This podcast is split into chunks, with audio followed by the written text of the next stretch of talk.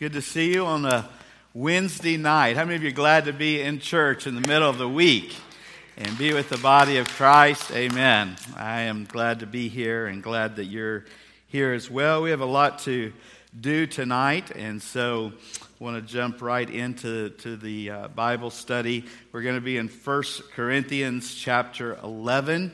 And before we jump into this, we want to pray and ask the Spirit of God to meet with us, to speak to us tonight through His Word, and also to pray for the other meetings that are going on around the campus. Um, our children, as Miss Kim is leading them tonight, we want to pray for them. We want to pray for Brother Matt and Miss Jenny and all the young adults uh, that are meeting tonight. We want to pray for our youth, that Brother Austin and Miss Holly are leading tonight, as well as our, our study in here. And we're going to have our prayer time in just a little bit, but let me, let me ask you to uh, pray especially for two people tonight. Um, one of them is Brother Tom and Miss Carolyn's son in law, Keith Ramsey. Um, Keith found out this week that he has a brain tumor, and um, Lisa, many of you know Lisa, and, and Keith and so Monday, they're going to be going to Vanderbilt and they'll be uh, doing tests and know further what all that means. Uh, so be praying for Keith and, and Lisa, if you would. Also, uh, Victoria Massiello, I believe is how you say it M A S S I E L L O. This is um, Brother Terry and Miss Donna Dillon's daughter in law who is expecting and there, there are concerns. They haven't given a lot of details about um, Victoria, but there are some, some concerns there. So she is going to be delivering the baby by C section on March the 23rd. The, the concerns are not with the baby, the concerns are with Victoria. And so she's going to be having a C section on March the 23rd and then a bone marrow biopsy on March the 24th. And so um, that is all we know at this point. But we want to be praying two of our, our families in our church under very heavy burdens tonight with the, this news. And as the body of Christ, one thing that we're called to do is to bear one another's burdens. And so um, let's do that tonight as we in our time of, of prayer and study. Father, thank you for Thank you for the opportunity you give us uh, and the pr- great privilege of prayer, how it strengthens us and draws us closer to you and to one another. Lord, we thank you for the music that has reminded us that you are our sovereign God, our everlasting God. And Lord, tonight that we can bring our troubles and the things in this life that uh, weigh us down. And Lord, we can cast them upon you. And we cast these cares upon you tonight. We know that you love us and you care for us. And so, Lord, we, we bring these requests. We pray for Keith. We pray for Lisa. We pray for the appointment on Monday. Uh, and Lord, we pray that this will be something that they're able to remove. And yet, as we just prayed with Miss Carolyn before, most importantly, God, we pray that people will be drawn to you through this. People that may not know you will come to know you. People that do know you, Lord, will draw closer to you. We pray the same for Victoria tonight, Lord. We pray that you will be with her and be with the baby, be with their family. And Lord, these tests are coming up in several weeks. We pray, Lord, that you would just be with them in the meantime, direct their hearts to you we pray, God, that you would give them peace and comfort, and also, Lord, that you would conform them to your image, to be more like you, to grow closer to you through this difficulty. We pray for our meetings tonight around the campus, pray for our children that are uh, studying tonight your word, memorizing scripture, our teens who are doing the same. Lord, we pray for our young adults, and we pray for all those that are leading them and teaching them tonight that you would fill them with your spirit, guide them and direct them, and speak to each and every person. Be with, be with our time in here as well as we continue our study through 1 Corinthians. And Lord, thank you that we have your word, we have these warnings, um, Lord, that we need to take to heart, and that w- there might not be anything in our life that would bring your judgment upon us, Lord, but that we would walk in fellowship with you. Pray your blessings, Lord, uh, continued blessings upon our church. Uh, most importantly, spiritual blessings, Lord, that come from you. We pray this in Christ's precious name. Amen. All right, 1 Corinthians chapter 11. We're going to jump in in verse number 17. Brother Chris did an, a great job last week covering the first 16 verses uh, for us. As we come into this section, it is again a rebuke, which a lot of 1 Corinthians has been a rebuke to the church at Corinth. And this one is in regards to one of the two ordinances of the New Testament church. The New Testament church has two ordinances, one being baptism and the other being the Lord's Supper. Let me just give you kind of a definition of these. Baptism is an initial outward demonstration that declares and celebrates Christian conversion through faith in Christ. And we see this often here at our church. We're thankful for that, that those who come to put their faith in Christ, uh, there is no need to continue to be baptized over and over again. Uh, as he calls us to do with the Lord's Supper, it is a, an initial outward demonstration. Um, the Lord's Supper is an ongoing practice. So it is, a, is something that we do frequently. The Bible calls us to do it frequently, and it, it rehearses the atonement of Christ and celebrates Christian fellowship as we are going to see. So baptism and the Lord's Supper, they are ordinances. They are not sacraments. In other words, uh, they observe this, we're, we're, to observe Christ's command not as a means of salvation. They do not bring salvation. Instead, they are symbols of salvation and, and living illustrations that teaches us what it means to be in Christ. And instead of reading through all the text up front tonight, we're going to read through it in, in Bible study form as we come through it tonight. All four of the Gospels record the Last Supper where Jesus instituted the Lord's Supper in the upper room with his disciples.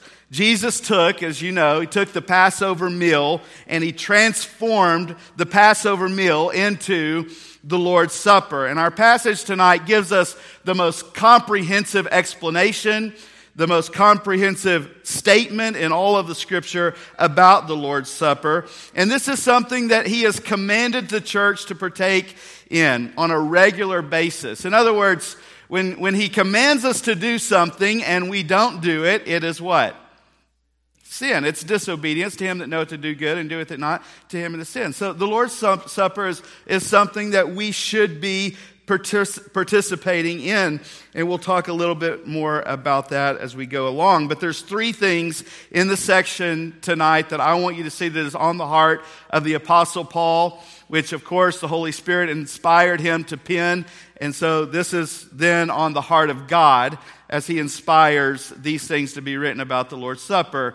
And they're simple things. The first thing we'll look at is the unity of the church. Then we'll look at the sacrifice of Jesus. And then we'll look at the judgment of God in regards to the Lord's Supper. So, first of all, look at the unity of the church. And we see this found in verses 17 through 22. Let's look at it. Now, in this that I declare unto you, I praise you not, that you come together not for the better, but for the worse. For first of all, when you come together in the church, I hear that there are divisions among you, and I partly believe it. For there must be also heresies, that word is really factions, divisions among you, that they which are approved may be made manifest among you. When ye come together, therefore, into one place, this is not to eat the Lord's Supper, for in eating everyone taketh before other his own supper, and one is hungry, and another is drunken. What? Have ye not houses to eat and to drink in? Or despise ye the church of God, and shame them that have not? What shall I say to you? Shall I praise you in this? I praise you not. We, we've seen this as we've studied Corinthians time and time again in the church life. Whenever Christians and whenever the Christian church abuses or misuses a command that is given by God, the result of that is always division in the body. And, and of course, unity is at the heart of Paul as he writes this, and we've already studied that. But one of those abuses that the Corinthian church was partaking in was the Lord's Supper. They had really twisted and perverted grossly the Lord's Supper, and they had made it into a gluttonous, drunken feast, which is kind of hard for us to imagine today. And we'll talk about how it became that. Um, of course, the way we, we do it now, um, if you're counting on the Lord's Supper to fill you up, you're, you're desperate, all right? Uh, you're going to come in and get a small wafer and a little thing of juice and so, but it was, it was different there. And notice in verse 17 what Paul says I praise you not. He says it again. Look at verse 22. Shall I praise you in this? I praise you not. You remember last week when Brother Chris was teaching, verse number two. Do you remember what he said? I praise you. He was commending them. But now, as we come to this section, it is a definite rebuke uh, because of their misuse of the Lord's Supper. And this misuse has divided the church at Corinth. Paul is reprimanding the church. And notice what he says in verse 17. This is interesting that their gatherings were no longer for the better, but for the worse. Look, when the church comes together, it ought to be for the better. It ought to be a time of encouragement, refreshment, challenge, um, but, but it should be something we look forward to. Paul says it's no longer become something that is beneficial, that is advantageous for you, but it, it, is, it is become something that is destructive. Mark this down. Satan loves to divide the church, doesn't he? He loves to divide the church, and he doesn't really care as much how he does it, just that he does it. And so many times he uses things within the church to divide the church. And in fact, he does that most of the time. Healthy churches are characterized by truth, by holiness, by love, and by unity. Those, those four things at the core by truth, by holiness, by love, and by unity. And when a church is unhealthy, and when a church is unholy, and when a church is unloving, the result is disunity and division. And this showed itself in the Lord's Supper. Five times in this text, we read a form of the phrase, and we read it a few times in those verses when you come together. When you come together. Paul wants to make it clear that the Lord's Supper, this is not a casual dinner with friends. It is something that is to be done in a simple, serious way when the Christians in the church come together. It is designed by God to be an ordinance that brings unity to the church. As we come together around the Lord's table, it should bring unity, and it had brought division to the church at Corinth. When we say church, by the way, we're not referencing this building, all right? Which means, in my opinion, some Christians from a church are gathered together in a home, and we see this in the New Testament that they can partake of the Lord's Supper together. They're, they're a, a, church is the assembly, right? It's not the building. So when we come together and assemble, then we can do this. And it brings unity, it brings us together around the cross of Christ. So the church is the gathered assembly of redeemed people. Uh, and we must not tolerate division within the body of Christ. Remember the very beginning of this epistle when Paul writes from the very uh, get go. In 1 Corinthians 1.10, he says this, Now I beseech you, brethren, by the name of our Lord Jesus Christ, that ye all speak the same thing, and that there be no divisions among you, but that, that ye be perfectly joined together in the same mind and in the same judgment. That's the heart of God. But we also see here in our text in verse number 19 that Paul is clear there will be some factions in the church. There, there will be. In fact, the more people that you have, when you have 10 people, all right, there's, there's a good chance that overall those 10 might come in agreement, but even those 10 aren't. When you have 70, that chance reduces even more, right? When you have 300, that chance reduces even more. Paul says there, there's going to be, there are going to be factions, and he says that when they arise, that they will, they will reveal the carnal from the spiritual. They, they will reveal the, those that are more encouraging from the critics. Paul says there's going to be things that come up where everyone doesn't see eye to eye and they reveal things. Look, look again, verse 19. For there must be also heresies. And that's, that's the word factions. There will also be factions or heresies among you that they, this is, that they which are approved may be, may be made manifest among you. Of course, is this an excuse then to be divisive? Somebody says, Well, praise the Lord, I have the spiritual gift of causing disunity within the body of Christ. Not at all. Listen to Luke 17 1. Then said he unto the disciples, It is impossible, but that offenses will come. All right? They're going to, they're going to happen. Notice, but woe unto him through whom they come.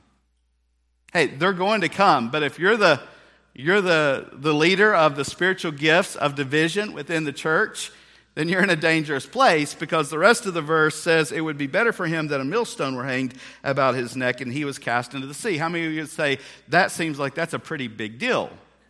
It's a pretty big deal. We should not be seeking to bring divisive situations, but from time to time they will arise. And when they do, they reveal a lot about a person and their intent. You don't, you don't know who the peacemakers are in your church unless you need somebody to make peace. You don't know who the people are that show love in the church unless you see the people who can be hateful to others. And then, in contrast to that, you see the peacemakers. In other words, troubles and, and even, even um, factions has a way of manifesting personalities. And I'll go a step further it has a way of manifesting spirituality when they come. They, they, have, uh, they have the ability to reveal people's um, ability in leadership or their lack of ability in leadership, whether they are going to try their very best to bring the body of Christ together, which is the desire of God, around truth and love, or whether they are going to be one that is going to try to be divisive among the body of Christ. It brings these things to ahead. It says in Titus 3:10, if you find somebody who is divisive, give him an admonition or a warning. It says give him another warning. And if he doesn't heed that warning, put him out. That's pretty strong, isn't it? What he means here is the purity of the church is vitally important to God. The unity of the church is vitally important to God. So may it be said of our church what Paul said about the church at Thessalonica in 1 Thessalonians 4 9. This is what he said to them, but as touching brotherly love, ye need not that I write unto you. Paul says, when it comes to loving one another, you do not need admonition from me. You do not need rebuke, for ye yourselves are taught of God to love one another. Wouldn't that be something well to be said of Faith Baptist Tabernacle? By this shall all men know that ye are my disciples if you have what? Love one for another. May that be the testimony of the church. Now, many of us believe that the early church may have practiced the Lord's Supper daily. Certainly, they, they practiced it very frequently. I believe Acts 2.46 is a reference to this and I wouldn't be dogmatic about it, but it says in, in Acts 2.46, and they continuing daily with one accord in the temple and breaking bread from house to house. I think that's actually a reference to the Lord's Supper. Um, but, but because, don't miss this, because it had become a very frequent thing, and remember that when Jesus instituted this in the upper room just before his death, that it followed a common meal, right? They had a common meal together and then they had the Lord's Supper together. And so, especially in the early church, this was the practice that many of them followed. But the Corinthians had abused it and they had allowed them to mesh and they had allowed it just to become one big eating party, one big trip to the Golden Corral. And because of this, it also brought divisions amongst social statuses within the church. Because the rich then began to bring all the food and eat it. And when the poor people showed up, it was all gone. And we see that there was divisions. We see that in verse number 20 and 21. We also see it later in verse 33 and 34 that they had turned it into this big buffet. They had turned it into a feast for satisfying hunger, which was not what the Lord intended for the Lord's Supper to be. The, the, the elements that we that represent the body and blood of Jesus, they had been used irreverently. So their gathering, Paul says, has no longer become unifying and beneficial. May it never be said that your gatherings at Faith Baptist Tabernacle are no longer beneficial. That they bring division instead of unity to the body of Christ. So, Paul's first admonition is to the unity of the church in regards to the Lord's Supper. Then, secondly, and this is the section that we're most familiar with. In fact, um, I think every Lord's Supper we read this here, and it is focusing on what the Lord's Supper is truly about. The first part is what it wasn't about, what they had, how they had abused it. Now, what it is truly about, it is truly about the sacrifice of Jesus Christ. And so it says in verse 23, look at it. For I have received of the Lord that which also I delivered unto you, that the Lord Jesus, the same night in which he was betrayed, took bread, and when he had given thanks, he brake it and said, Take, eat, this is my body, which is broken for you. This do in remembrance of me. After the same manner also he took the cup, and when he had supped, saying, This cup is the New Testament in my blood. This do you as oft as ye drink it in remembrance of me. For as often as ye eat this bread and drink this cup, you do show the Lord's death till he come. Verse 23, let's just walk through this. Verse 23 is a claim of divine revelation. He's saying, I have received of the Lord that which also I delivered unto you. In other words, this is from God. This isn't Paul's opinion. This is from God. The Lord's Supper is not a man made ritual, then. It's not something that, that Paul made up, the early church made up. It was handed down to us from Christ himself. It says that he himself, on the night that he was betrayed, which is awesome, isn't it? That in an atmosphere of betrayal, Jesus demonstrated his love. Paul points the church to the sacrificial sufferings of Christ. And the simple meal of bread and juice remembers Christ crucified. Look at verse 23 and verse 24. Again, it reminds us what the bread represents, and that when we take it, there is also an element of thanksgiving. A lot of times I think we leave this part out.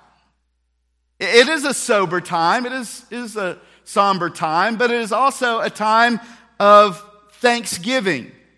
Notice what he says. When he had given thanks, he brake it. And of course, he broke it, reminds us of the sacrifice of his broken body. Jesus affirms his incarnation. This is my body. Jesus also affirms his substitutionary atonement. He says, which is broken for who? For you.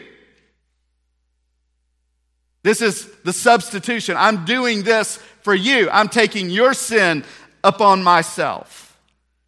When you take of the Lord's Supper, remember the substitutionary atonement of Jesus, and the bread symbolizes the body of Christ. It doesn't actually become the body of Christ, it is a symbol of the body of Christ.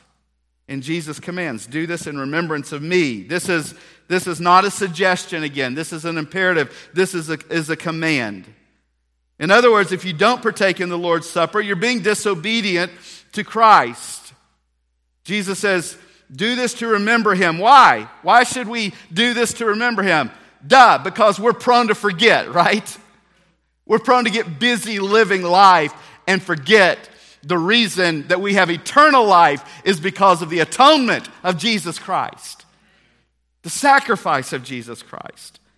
We're prone to forget, aren't we, the scourging and beating that he went through. We're prone to forget that they spat upon his face, that they took a crown of thorns and they shoved it into his head, that they drove spikes into his hands and his feet, that they thrust a spear into his side, and that they went, he went through all of that for you and I. Verse 25, Jesus says much of the same about the, the cup, the juice. The old covenant was based on the behavior of Israel, and when they obeyed God, blessed them. When they disobeyed God, punished them. But the new covenant is based on Christ's blood. One of my favorite verses in all of Scripture comes in Ephesians chapter 1 and verse 7. In whom we have redemption through his blood. The forgiveness of sins according to the riches of his grace. How many of you are thankful for the riches of his grace?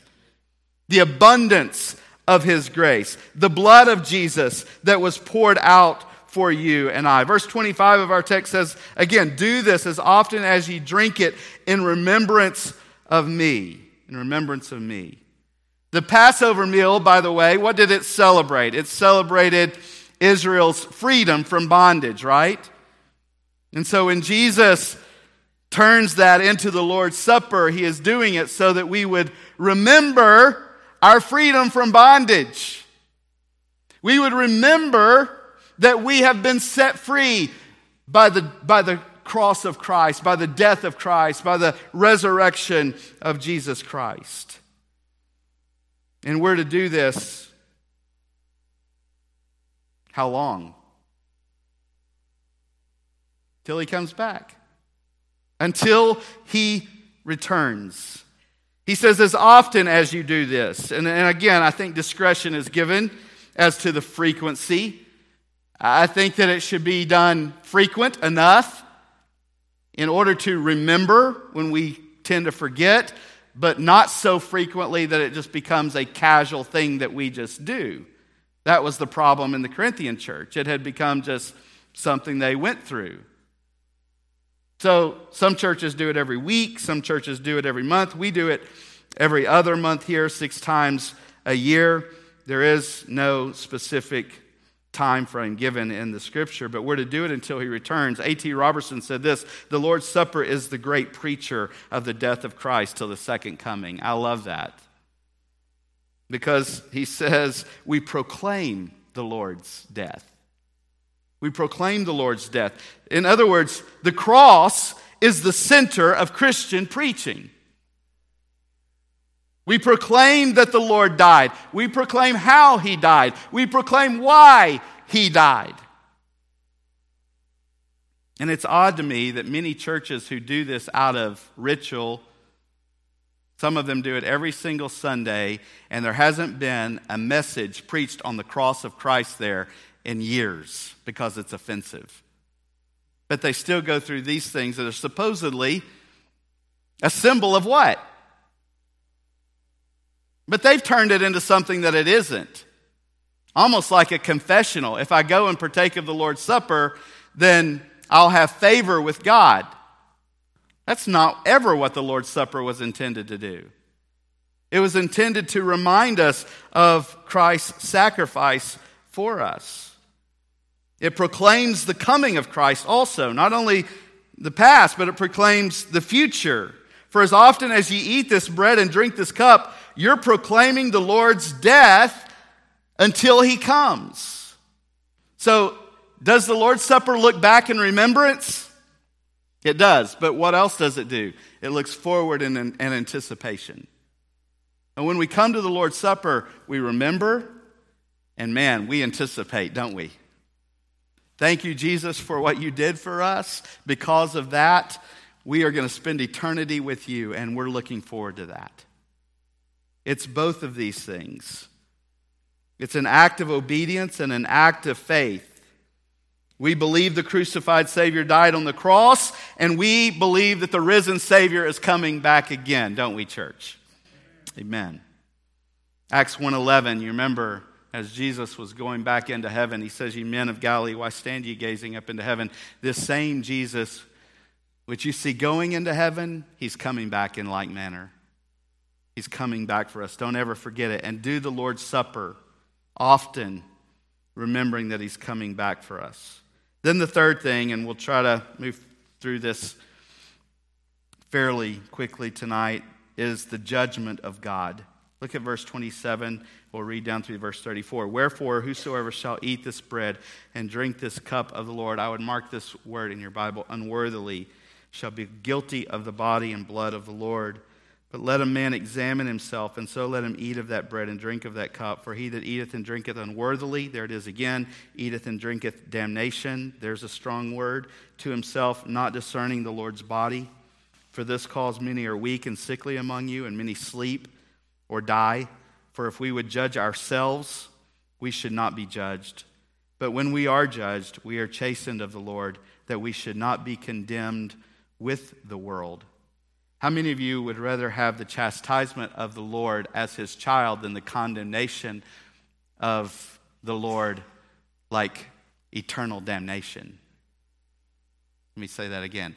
How many of you would like to have the loving chastening of the Lord as his child than eternal damnation and condemnation like the world? He's giving the contrast here. Wherefore, my brethren, when you come together to eat, tarry one for another.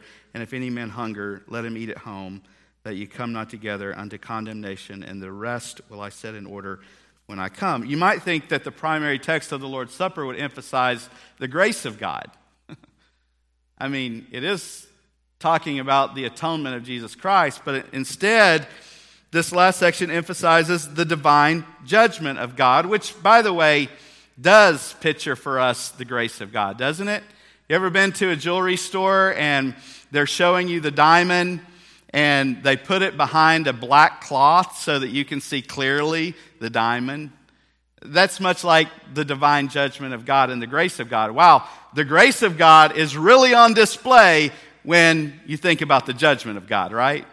When it's set against the display of the judgment of God. And so he speaks here to, the, to judgment. How should we practice the Lord's Supper in light of the judgment of God? we should not come to the Lord's table carelessly, casually, like the Corinthians did. We should come soberly. We should come with self examination. That's the big word here. Come with self examination. Look what he says. Let a person examine himself and so eat of the bread and drink of the cup. It doesn't say that we're to examine other people, it says that we're to examine ourselves. And that word examine means to test, to approve. Much like the psalmist said in Psalm 139, verse 23 and 24, this is a prayer that I pray every time before we take the Lord's Supper. Search me, O God, know my heart, try me and know my thoughts, and see if there be any wicked way in me, and lead me in the way everlasting. You know why I pray that? Because the, the heart of your pastor deceives him sometimes. Makes me think that I'm good, I'm okay, and sometimes I need to say, God, show me. Show me what you see. Search me. Turn the searchlight on in my heart. Because my heart can be deceitful. So it should cause us then when we find something in our life that shouldn't be there, when, when the searchlight is turned on and we see the dirtiness, or we see something that should be there that's not there, in other words, God says, You haven't been spending time with me in the Word of God. You haven't been spending time with me in prayer, or He shows us a sin that is in our life, then we should deal with it. Because, listen, to not partake of the Lord's Supper is disobedience. When I come into the, the house at night and there is a, a meal prepared, and like a lot of men, we like to, uh, we like to go over and start taste testing everything. I mean, okay, I'm by myself on that. Um, and, and sometimes Kim will say, Don't touch the food, don't touch the food. No, she's not sending me to bed hungry. What is she saying? Before you touch the food, go what? Wash your hands. Go clean. It's not right. It's disobedience for a child of God not to partake of the Lord's Supper. So here's what he says get right with God, self examine yourself, confess and repent of your sin, and partake of the Lord's Supper. Paul shows us here how both to provoke and prevent divine judgment when it comes to the Lord's Supper. How many of you would say, I would rather prevent it than provoke it. He gives us both here. Provoking divine judgment, we see in verse number 29 For he that eats and drinks unworthily eats and drinks damnation to himself, not discerning the Lord's body. How many of you would just take your, your halo off for a second and say that there's been times when you've come into church and you've casually sung You've casually kind of went through the motions. Your heart wasn't really in it. You, you were here. Anybody else besides the pastor? All right, yeah. You know what he says? Don't you dare do that with the Lord's Supper. We shouldn't do it at all. But don't you dare do that with the Lord's Supper. Don't take it without thinking carefully about the sacrifice of Christ. It is to eat and drink judgment on ourselves. And verse 29 shows us that non Christians should not participate in the Lord's Supper. And listen, every pastor should be clear when we partake of the Lord's Supper. This is for saved believers who are in fellowship with God, who have examined their hearts. Verse 30 says, because that it had become something very casual and careless, that many of the people, it, it provoked such anger, righteous anger in God, that many were sick and some had died. A pandemic struck. Why? Because they were playing church with the Lord's table. It had just become a mockery. Beware, God may check you out of here for mocking his death. His death. And then we see preventing divine judgment. This is what we all want. For if we would judge ourselves, we should not be judged. Judged. How do we prevent divine judgment? By judging ourselves. By asking God to reveal to us things in our life. And I don't know about you, but I am thankful for a wonderful, merciful Father. And I'm thankful for 1 John 1 9 that when we confess our sins, He is faithful and He is just to forgive us our sins because He's paid the price for them. He's faithful and He's just to forgive us our sins. Verse 32 says, But when you are judged, we are chastened of the Lord that we should not be condemned with the world. There's the two judgments the judgment to the world, which is eternal judgment, and the judgment of his children. I'm thankful. In fact, this morning in our prayer time, Miss Christina reminded me of this in her prayer when she thanked God for a lot of things, for his love and his grace and his mercy, but then she thanked God for his loving, chastening hand I thought, you know, I need to be more thankful for that. So, guess what? I prayed it too in my prayer.